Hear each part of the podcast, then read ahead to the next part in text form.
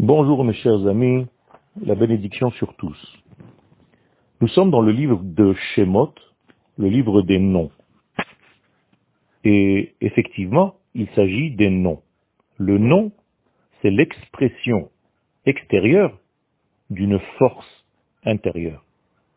En Égypte, le nom, qui est l'expression, est étouffé, puisque l'Égypte représente une prison qui empêche l'intériorité de s'exprimer dans l'extériorité de la vie. Il faut donc, dans cet état d'esprit et dans cet exil, savoir qui nous sommes à l'intérieur pour pouvoir vivre selon cette intériorité. Si l'intériorité est éteinte par l'étouffement, par le travail, par tous les éléments de ce monde qui empêchent l'intériorité de se dévoiler, eh bien on perd son identité, on ne sait plus qui on est à l'intérieur de nous-mêmes, et donc on ne peut pas vivre selon quelque chose qu'on ignore. Il est inversé dans le cantique des cantiques, je dors, mais mon cœur est en éveil. Ani yeshena velibi er. Kol dodidofek. Et à l'intérieur de moi,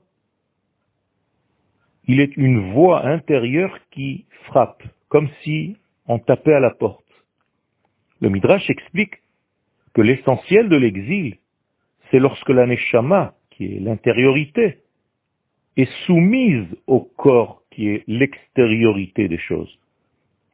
C'est-à-dire que l'intériorité, l'intimité de la vie, l'essence de la vie, est assujettie à l'extériorité, à la façade extérieure de la vie. Que se passe-t-il dans ce cas? Eh bien, l'aneshama hurle de l'intérieur.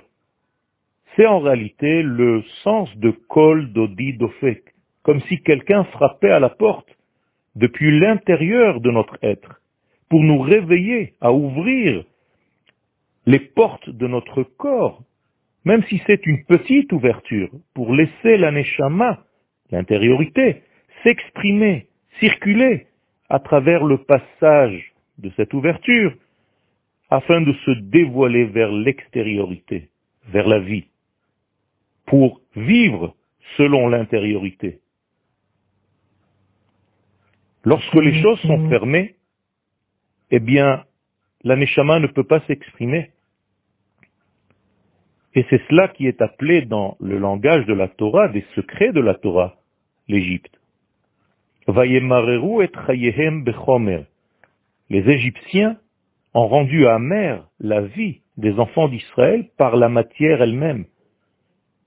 C'est-à-dire que le surplus de matière, le monde de la matérialité, le monde dans lequel nous sommes, qui nous empêche en réalité de nous focaliser sur l'essence, puisque nous sommes sans arrêt en train d'éteindre des feux dans nos vies, tellement nous nous occupons de choses extérieures, superficielles, eh bien, ça empêche la véritable focalisation sur l'essence.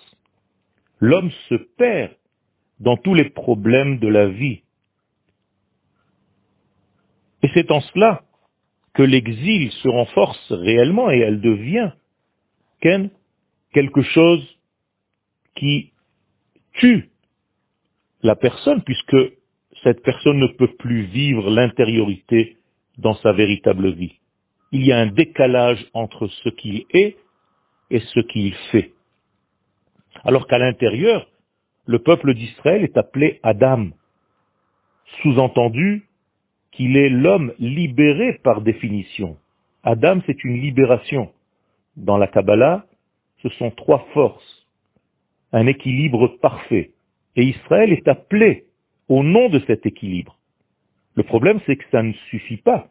Il faut activer cet équilibre pour le dévoiler, pour que notre vie extérieure soit fidèle à cet équilibre intérieur.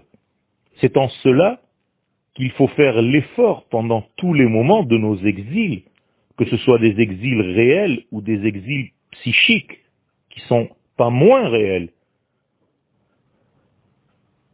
pour nous sauver, nous sortir de ces éléments.